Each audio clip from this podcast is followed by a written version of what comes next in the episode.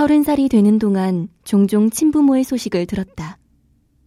버려졌든 분실되었든 두 살 이전에 부모로부터 떨어져 나간 자식에게는 가혹하다 싶을 정도로 끈질기게 부모의 소식들이 들려왔다. 물론 내가 그 소식들에 귀를 기울였기 때문이었지만 어떨 때는 아버지였고 또 어떨 때는 어머니였으나 결과적으로는 그 중에 진짜는 없었다. 접선할 수 있는 영역들이 넓어질수록 진짜를 찾을 확률은 더 적어졌다. 매해 생일이 돌아올 때마다 나는 꼭 1년씩 내 친부모를 찾을 확률로부터 멀어지는 기분을 느꼈다. 어릴 때는 왜 친부모를 찾아야 하는지에 대해 양부모가 오히려 나를 설득했다. 사춘기가 지나서는 어떤 옥이나 습관처럼 친부모를 찾아듣다. 친부모의 존재를 잊고 지낸 적도 있었고, 표면적으로는 그렇지 않을 때와 큰 차이는 없었다. 그러다 지금은 정말 궁금해졌다. 이를테면 내가 틀어진 자세를 교정하러 갔을 때 마사지사는 내 골반을 교정하다 말고 어릴 때 많이 업히셨나 봐요 라고 말했다.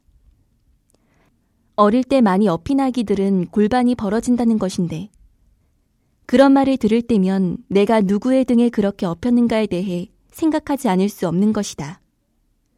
그건 내 양부모일 수도 있지만 친부모일 수도 있다.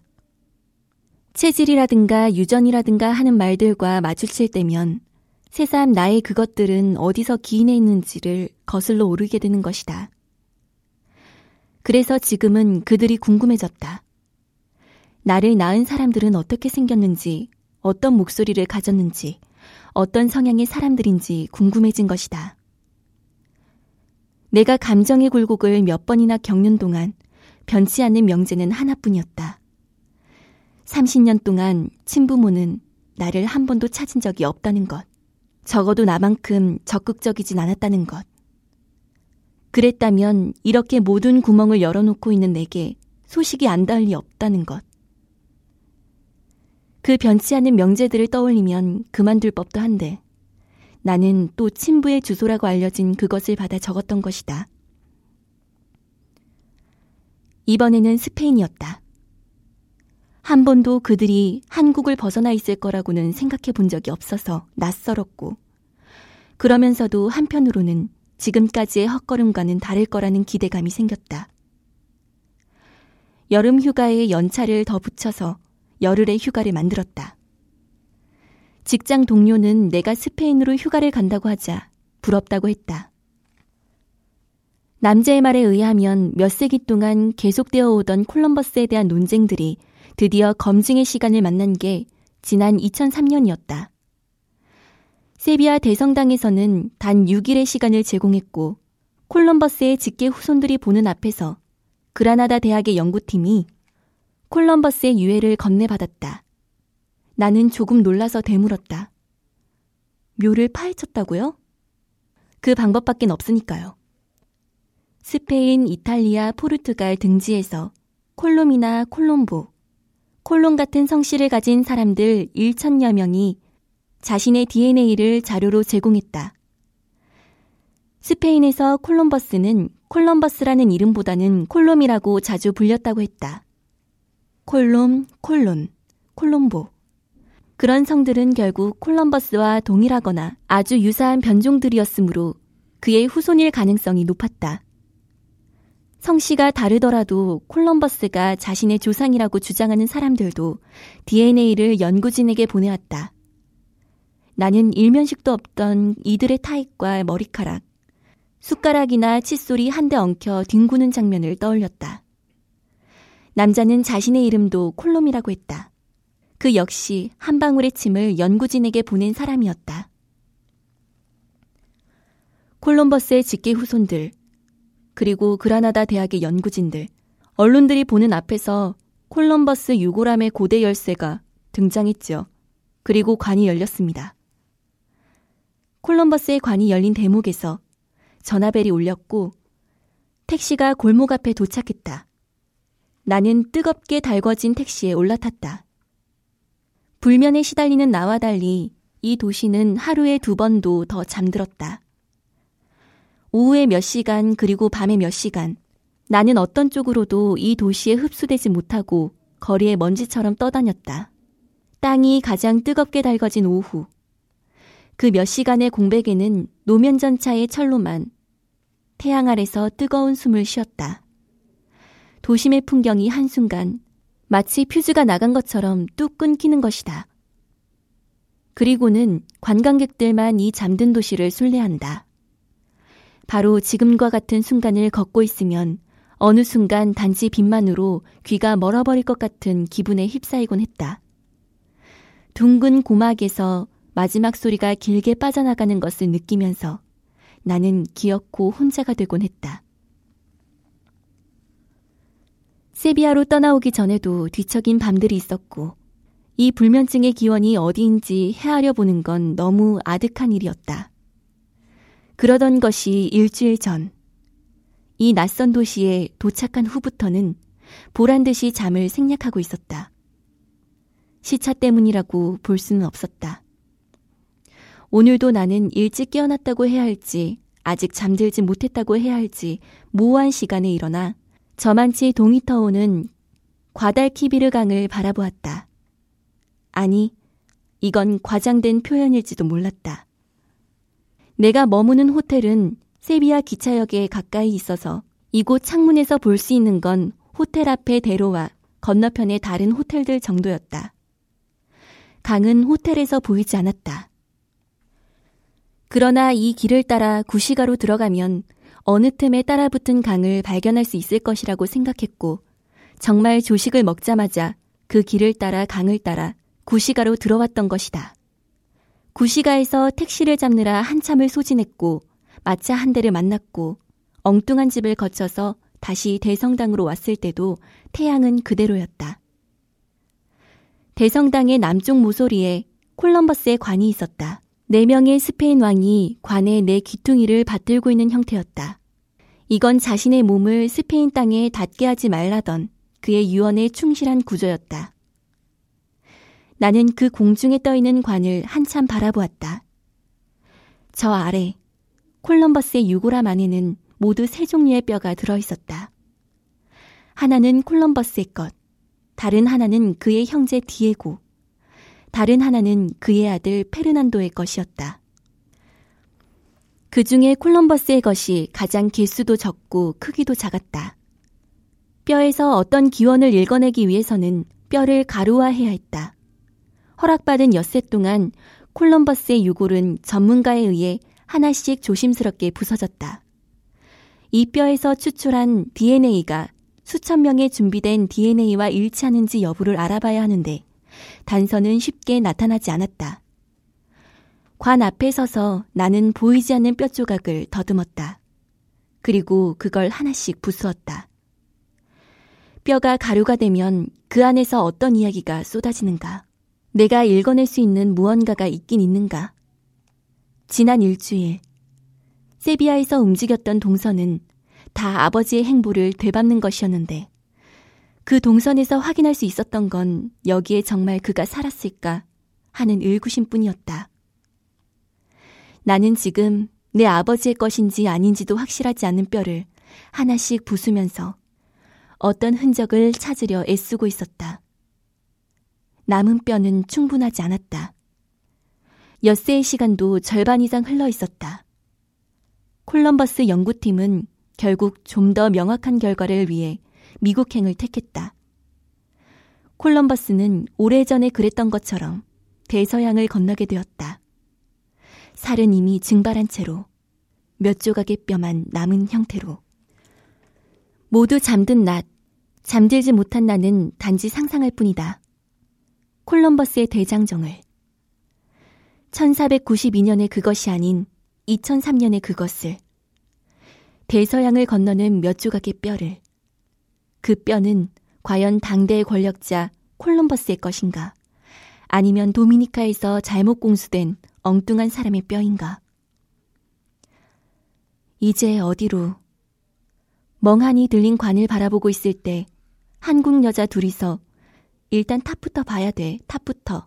라고 말하는 소리가 들렸다. 그들의 뒤를 따라 나도 탑으로 올라가기로 했다. 줄은 길었다. 그러나 앞 사람의 등짝과 엉덩이를 보고 올라가는 동안에는 차라리 마음이 평온했다. 그렇게 올라선 히랄다 탑에서는 세비야의 전경이 아주 낮은 무엇처럼 저 아래 있었다.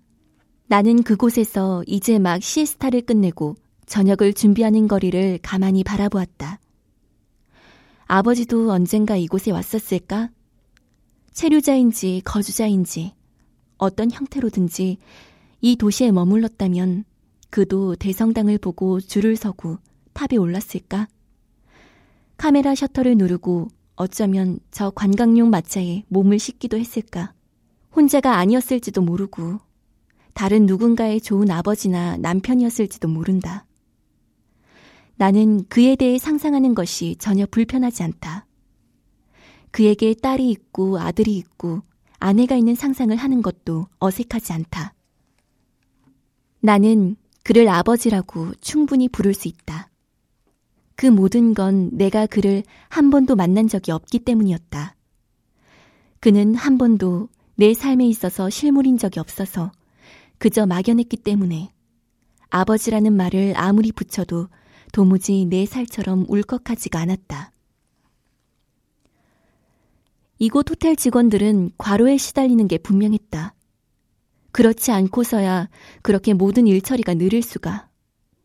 어떤 사람은 자신이 부탁한 일을 재촉하려고 프런트에 왔다가 여긴 아메리카가 아니야 라는 말을 들어야 했다. 나는 진녹색 수첩 속의 주소를 프런트의 여자에게 내밀며 여긴 세비야가 맞나요? 라고 물었다. 여자는 수첩을 보더니 컴퓨터에 뭔가를 두드리기 시작했다. 그러고선 퉁명스럽게 말했다. 세비야라고 써 있잖아요, 주소에. 그러네요. 나는 이제야 세비야란 활자를 읽은 사람처럼 수첩을 건네받고는 돌아섰다. 그때 프런트의 여자가 다시 내게 말했다. 그런데 그 주소는 없겠죠. 그건 옛날 주소일 테니까. 세비야의 주소 체계가 크게 바뀐 적이 몇 차례 있었다고 말해준 이는 호텔 프런트의 그 퉁명스러운 직원이었다. 주정부 청사에 가서 이것이 예전 주소인 것 같다고 말을 하니 그들은 거짓말처럼 누구도 알지 못하던 그 주소를 통용할 수 있는 주소로 번역해 주었다. 왜 이렇게 간단한 것을 며칠 전에는 해주지 못했는가? 이 관공서의 행정처리 능력에 대해 화가 치밀어 올랐지만 이 청사에 밀려드는 민원의 규모는 상상 이상이었다. 어쨌거나 나는 새 주소를 확보한 셈이었다. 그건 누구나 읽을 수 있는 주소였다. 택시는 주소를 보고 이리저리 이동했고 더 이상 차로 들어갈 수 없는 길목 앞에 나를 내려주었다. 이제 이 길에서 74번지를 찾기만 하면 되는 거였다. 나는 걷기 시작했다. 공교롭게도 이 주소는 소문의 발원지였던 나눔원으로부터 연락이 온 직후에 받은 것이었다. 그곳에서는 내 친부로 추정되는 인물의 사망 기록을 발견했다면서 내가 찾고 있던 주소는 아무래도 오류에 의한 거라고 했다. 그가 죽은 시기는 이미 5년 전. 그는 죽을 때까지 한국을 떠난 적이 없다고 했다. 그럼 내가 손에 넣은 이 주소는 이 뜬금없는 스페인행의 초대장은 누구의 것이란 말인가? 그걸 단지 오류라고 말할 수 있단 말인가? 홀린 것은 내 기분일 뿐 모든 퍼즐은 이제 맞춰지고 있었다. 나는 이제 한국으로 돌아가면 되는 것이었다. 비행기는 모레 아침이었다. 내게는 단 이틀밖에 시간이 없었다. 열흘의 휴가는 말도 안 되는 주소를 찾는데 알차게 소진되었다. 이 상황에서 나는 묘하게 콜럼버스의 이야기의 결말을 떠올렸다. 대성당의 유골이 진짜 콜럼버스의 것이라고 밝혀졌음에도 불구하고 도미니카에서는 자신들이 콜럼버스라고 주장하는 유골을 밝히기를 거부했다. 그것이 만약 가짜로 밝혀진다면 그 콜럼버스 무덤 앞 등대를 건설할 때 수많은 인명피해가 발생한 것을 비롯해 있었던 피해들을 이제 와서 어떻게 말해야 한단 말인가. 나도 지금 도미니카의 입장에 놓인 것 같았다. 할 수만 있다면 아버지의 묘를 열어 그의 얼굴을 확인하고 싶은 충동을 느꼈다. 그러나 유골함 속에 어떤 얼굴이 있다 해도 내가 그것을 어떻게 읽어내야 할지 알 수 없는 게 두려웠다. 내게는 사실 여부와 관계없이 믿고 싶은 이야기가 있었다. 그렇다면 차라리 믿고 싶은 쪽으로 가고 싶었다. 새 주소에 부합하는 골목. 그러나 그곳에서 10분이 채 지나기 전에 내가 느낀 것은 이 거리가 아닐 것 같다는 확신이었다. 내게 처음 문을 열어준 주소의 주인은 아버지와 전혀 관련이 없는 사람이었다. 사실 아버지와 관련이 있다 해도 내가 그를 알아볼 방법은 없었다. 어떤 이는 내게 찾는 사람이 누구냐고 물었는데 나도 그게 누구인지 이젠 알 수가 없었다. 그 골목에서 나는 마치 이물질 같았다. 골목은 끝없이 이어져 이미 내가 처음 들어왔던 그 거리의 이름은 사라진 후였다. 골목이 바뀌어도 변하지 않는 사실은 여기엔 아무도 없다는 거였다. 나는 걷기 시작했다. 오후 7시. 집집마다 오렌지빛에 불을 켜고 저녁을 준비하는 시간에도 그 집은 찾을 수 없었다. 이제는 시내나 택시를 잡아 탈 수 있는 어떤 곳으로 가고 싶어도 출구가 보이지 않았다. 멈춰서서 지금 내가 걸어온 길을 돌아보았다. 어디에도 신대륙처럼 융기하는 그런 길은 나타나지 않았다. 오래전부터 그곳에서 살았노라. 단지 내가 지금 발견했을 뿐이라. 말해주는 그런 집은 어디에도 없었다. 아무도 나타나지 않은 채로 기었고 해는 떨어졌다. 이런 그때 그 아가씨 아닌가? 관광객도 아니고 도둑도 아니신 분. 익숙한 목소리와 표정의 남자가 내 앞에 서 있었다. 콜롬이었다. 그의 등장으로 미로 갔던 동네에서 갑자기 익숙한 표식들이 들어오기 시작했다. 이번엔 그때 시작했던 골목의 정반대쪽에서부터 그 골목을 바라볼 수 있었다. 64, 66, 68, 70. 72, 그리고 74. 초록색 대문의 집, 다시 네 개의 창문, 노란 우체통, 골목을 따라 가지런한 물의 길. 나는 다른 경로로 출발했는데도 또 이 집 앞에 도달해 있는 스스로가 민망하고 이상해서 어색하게 웃었다. 웃다가 일그러지다가 결국엔 울고 말았다. 이곳의 태양과 미로 같은 골목, 그리고 실체 없는 주소 속에서 지치고 지쳐 뭐라도 몸 밖으로 밀어내야 했던 것이다. 팽팽한 근육처럼 건강했던 기대감이 갑자기 인대가 파열되듯이 끊어져 너덜너덜해진 것만 같았다. 콜롬이 다가와 내 어깨를 두드리며 말했다. 우리 이렇게 합시다. 일단 당신의 전화번호를 주시겠어요? 아니면 제가 집까지 따라갈까요? 그건 스페인어 억양을 흉내낸 익살스런 영어였다. 내 머릿속에서도 스페인어 표현으로는 남아있지 않고 번역본으로만 남아있는 문장이었다. 그는 나에게 운이 정말 좋다고 말했다. 오늘은 그의 가족들이 함께 식사를 하는 날이라는 것이다. 가깝게는 바로 옆 골목에서부터 멀게는 하인에서까지 가족들이 이곳으로 모인다고 했다. 그러고 보니 집 안에서 어떤 소리들이, 어떤 불빛들이 새어나오는 것 같았다. 콜롬이 문을 열고 내게 먼저 들어가라는 신용을 했다. 집안의 모든 것이 입체적이었다. 수많은 시선이 나를 쳐다보았다. 이 낯선 사람들 속에서 허기가 느껴진다는 게 정말 놀라운 일이었다. 노란색 테이블 위에 10명 남짓한 사람들이 둘러앉았다. 콜롬이 나를 가족들에게 소개했다. 얼마 전에 내게 휴대폰으로 고백을 하려고 했던 아가씨야. 그런데 휴대폰에서 남자 목소리가 튀어나와서 누구의 고백인지 헷갈렸지. 내가 그 쾌활한 남자의 목소리를 다시 들려주자 콜롬의 가족들이 웃었다. 콜롬은 두 가지 언어로 얘기했다. 나를 위한 영어, 그리고 그의 가족들을 위한 스페인어. 그런 동시통역의 과정은 마치 돌림 노래를 부르는 것처럼 느껴졌다. 가족 중에 누가 스페인어로 뭐라 말을 하면 그 말을 이해하는 사람들은 우르르 웃고 콜롬이 그 말을 영어로 바꿔 말하면 내가 뒤늦게 우르르 웃는 시기였다. 내 웃음을 다른 사람들이 알아듣는 데는 어떤 통역의 과정도 필요하지 않았다. 콜롬의 가족들은 관광객도 아니고 도둑도 아닌 이방인이 자신들의 말에 활짝 웃는다는 사실 자체가 즐거운지 또 우르르 웃었다. 대화보다 더 본능적인 리듬에 가까운 그런 시간이었다.